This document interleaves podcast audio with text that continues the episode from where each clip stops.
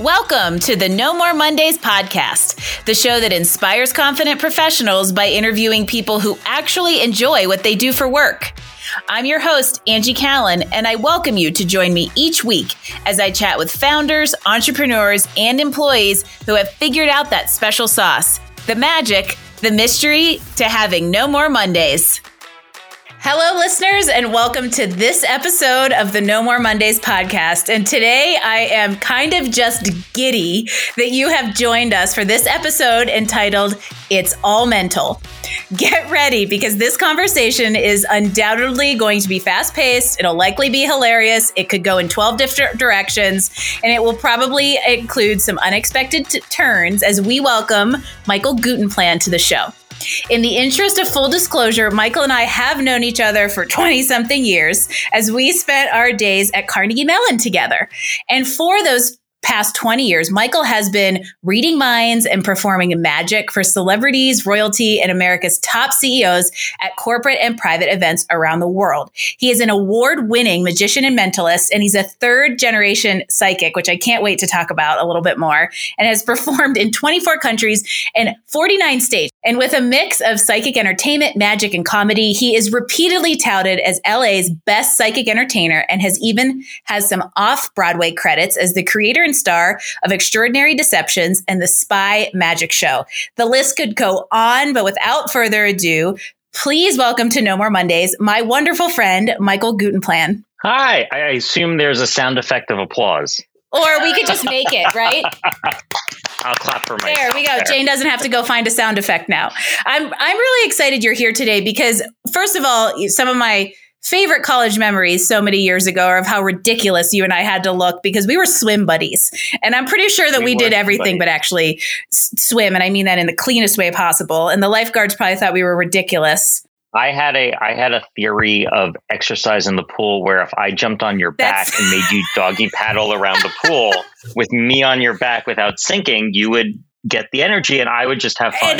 And what is hilarious is that is the exact same ingrained in my vision memory I have of those days. You know, I have followed your journey into kind of your mentalist full-time job now ever since you were Magic Michael in college. And so I'm really, and it's kind of been from afar, and I'm excited to hear kind of how you got here. Let's start with your elevator pitch. Explain to people who is Magic Michael, the Magic Mentalist. What do you do?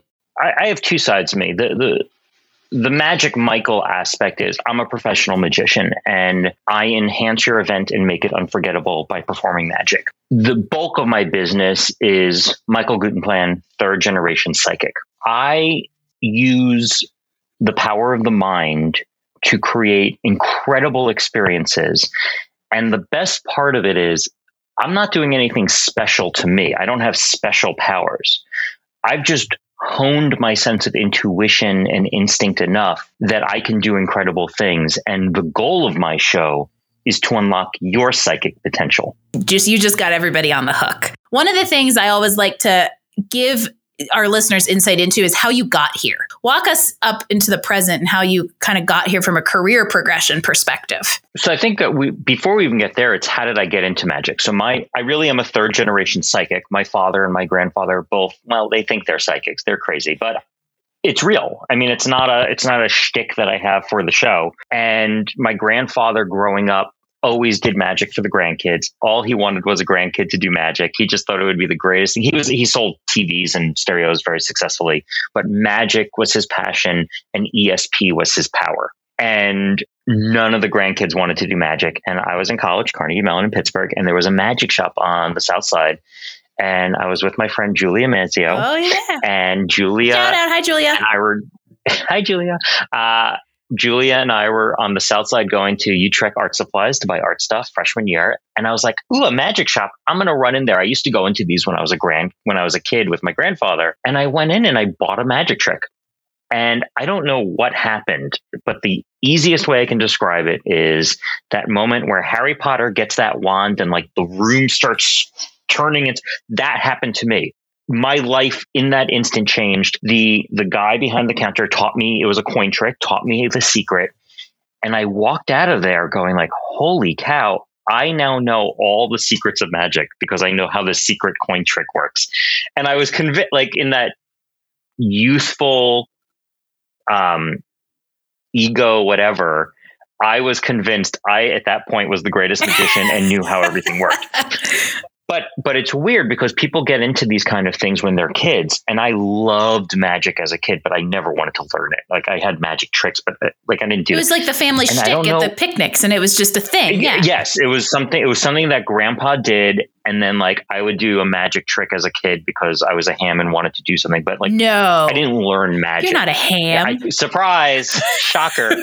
So I'm a kosher ham. From that second, in that magic shop walking out, I was hooked. I was absolutely hooked. And for the 5 years of college, I did magic. I got a job at Dave & Buster's and then eventually Lowe's Theater. They had like a restaurant in the Lowe's, and I would do magic, and I would do holiday parties for people in LA, in Pittsburgh. And, you know, I had a good business, and college ended, and I was like, all right, I'm going to go work in TV now. That was fun, that magic thing. I never kind of realized that it really was part of who I became. Like, it wasn't like knitting. It was part of my life. Yeah. And I moved to New York City. I worked at a soap opera as a director for like a summer. And then I worked at MSNBC for a year, and MSNBC ended. I enjoyed the job. It just wasn't right for me. And I was like, I guess I need to move to Los Angeles to pursue my dreams of creating TV shows, but I wasn't ready. And I was like, I'm going to be a magician for a year or two. Like, I think I should do this. Get it off my list. And I spent 2 years in New York being a professional magician. And I did gigs, and like, I don't know how I did it, but I just did. Like, New York's expensive, and I managed to make it work. You were you. That's how you were. Supposed to do, and it worked, dude. I will be successful no matter what I want to do, but this was the thing that would lead me to success. And I became the magician at Tavern on the Green on Sundays, but Broadway always called. And I decided I was going to do an off-Broadway show, and that would scratch that itch, and that would allow me to move to LA. So I booked a theater space, was like friends and family coming for 2 nights, and it was a sellout show, and everybody clapped. And actually I had a friend, Jeff Marks, who wrote Avenue Q. He won the Tony for it. And Jeff he came to see the show, and I love it. And I love Jeff. And he sat me down and said, your show is good. It's not great. It's good. But what you need is legitimacy. Like, you're in a rehearsal space. Like, you need a theater. Get that, and you'll get what you need. So I booked a theater for a week, and nobody showed up. Oh. I canceled one performance. Like, it hurt.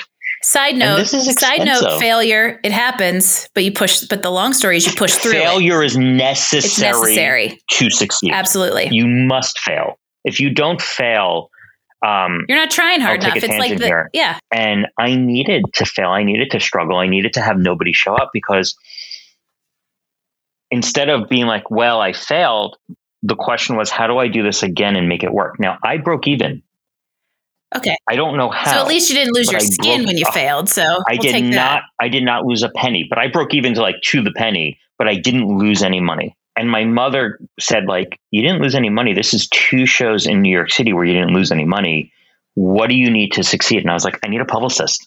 I need someone who's not me to say to the New York Times or whatever, check this guy out. You needed the credibility of a third party objective champion for you. Correct. Yeah, makes sense. And she for Hanukkah or my birthday, whatever, said, I'll get you a publicist. Go find one. And I booked the same theater on off Broadway on 42nd Street Theater Row for the week of Christmas and the week of New Year's Eve. And the first week went okay. And I had hired a publicist. Friday of my first week, he called me up and he's like, go get the New York Times. And there was a review in the New York Times with a huge picture of me. And it was glowing. It was a glowing review in the New York Times with a picture. So you're like, life goal met, and you haven't really even started yet. The goal was a New York Times review. That was the goal. And I got it. And thank goodness it was a good one. And the theater's like, great, you're sold out for the rest of the week. And the thing was like, sell out one show. It pays for the run. And now I sold out 8 more shows. They were like, you can't extend. We have a show coming in, but like, hey, good for you. And I left that experience being like, I'm done. I'm done with magic.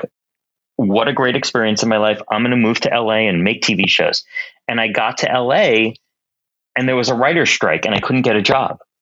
And my mother was like, you move to LA, book a theater and do your show. Like, you need to make a living.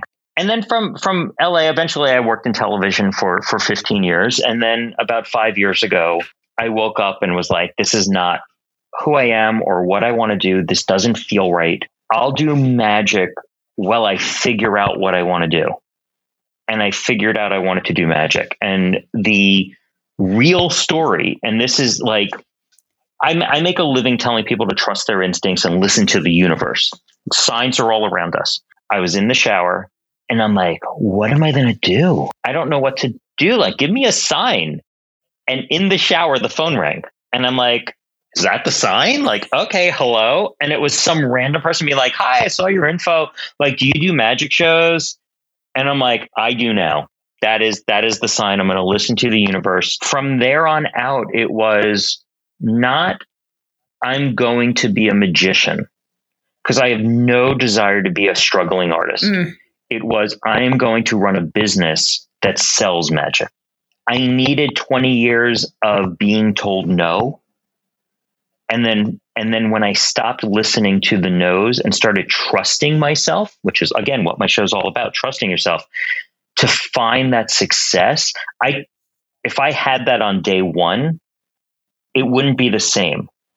My success has such pride because I spent 20 years listening to people telling me, you're wrong. No, that's not the right attitude. Oh, you're never going to be, that's not right. Listen to me. I know what I'm talking about. I needed to have failure. And I truly believe failure is the best road to success, because it teaches you two things. It teaches you to hone that sense of, no, that was a failure because you did something wrong. It also teaches you that really vital skill of, that's a failure because it's not going to work. Yes. And I think that sometimes you have to, there's the idea of like know the difference, failing and falling on your face, but they're like those cliches that you don't really ever just fail, you learn. And you learned a valuable lesson that I'm going to say came into play years later when it was time to begin building on top of a foundation that you had some experience in, because you had it crumble a little bit. And what I love about the story that you've just told us is that there's a lot of really relevant little tidbits in there as far as like who listens. By the way, that was the short version. Okay. So we need a 4-hour podcast for the long version. But I feel like the takeaways as far as like the listeners and how this ties back to, regardless of it being magic, you're an artist who performs, but I love that idea that you're a business person first. That's something you and I share, is that I'm a business person and an entrepreneur first. Coaching is my outlet. And that's the same thing that you have. And the bigger thing is that intuition. And you listened to that voice, and it took time, and the universe had to hit you over the head about 87 times before you got to that point. But it was also, I'm guessing, the right time in life and in your career to build it up. You had a little appearance recently. Yes. I used my mental powers to be a big winner on The Price is Right. I love it. Did you actually go all the way to the end? Absolutely a lifelong dream. I made it to the Showcase Showdown. It was a absolute life goal that I am still giddy over, like emotional crying at the end of it, that I can't believe I had that opportunity. Well, I mean, you're like the perfect. Drew Carey had to love you. I want to talk about who is Michael Guttenplan. So what rounds you out as an entrepreneur and somebody who has a business that can take a lot? What do you do on your free time? This is a problem. This is something we talk about in my relationship a lot.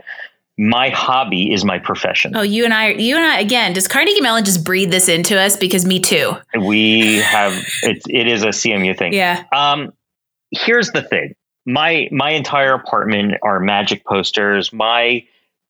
I love watching magic on TV, and there's an aspect of it where it is my business.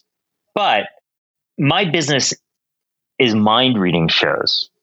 So I do think there is a bit of a separation between the professional aspect of selling magic and creating shows or mind reading shows and being able to step back and enjoy it as yourself. A hobby and as a spectator. Well, and I think that's the artist in you to some extent, because an artist who paints for gallery shows or paints for commissions probably does other outlets of art in their free time. So that's the art. Yeah. That's the well-rounded artist in you. I'm going to turn the tables on you. We're going to totally take this in a new direction. Are you up for it? Yeah. So we're going to play a little game, and I know this is going to be really hard for you because it's rapid fire. And okay, so like 5 words or less. No squirreling. We'll see. I'm not very good at not squirreling during rapid fire. But like any good CMU alum, Star Trek or Star Wars? Star Wars. Everybody says Star Wars. My mother-in-law, by the way, is very offended by that. I've watched like 2 episodes of Star Trek. Yeah, Jim's family is all Trekkies, and they can't understand why no one likes Star Trek. Don't judge me. I married a Trekkie. Favorite candy? York peppermint patty. I'll give you York peppermint patty for the candy. When you were a kid, since we know you didn't want to be a magician when you grew up, when you were a kid, what did you want to be when you grew up? Magician. I wanted to just be an actor, a magician. I loved magic. I never knew that it was like you had to learn it. I just thought you could just be a magician. Oh, funny. That all came full circle. Okay, here's a serious one. A good book recommendation. Anything by Bill Bryson. A Short History of Nearly Everything by Bill Bryson. You'll learn the origins of the earth in an easily digestible way. Oh, I love it. That's a good, different recommendation than we've gotten. I'll go dig into it in Amazon. I'm sorry, that's not 5 words or less. But the best advice I can give anybody is be able to talk a little bit about everything. It's the best sales tool. Oh, nice. And good dinner conversation. Like it. Yeah. 80s band. I mean, I like Queen. That's Julia. That's another Julia thing. She got me into Queen. I like Queen. Yeah, how can you not like Queen? Yeah, good. And I like, this is going to be fun because you and I are exactly the same age. Favorite childhood TV show? Oh, man. Thundercats always get... no, DuckTales, Thundercats. Oh, DuckTales. I would say either one of those. DuckTales. Woo.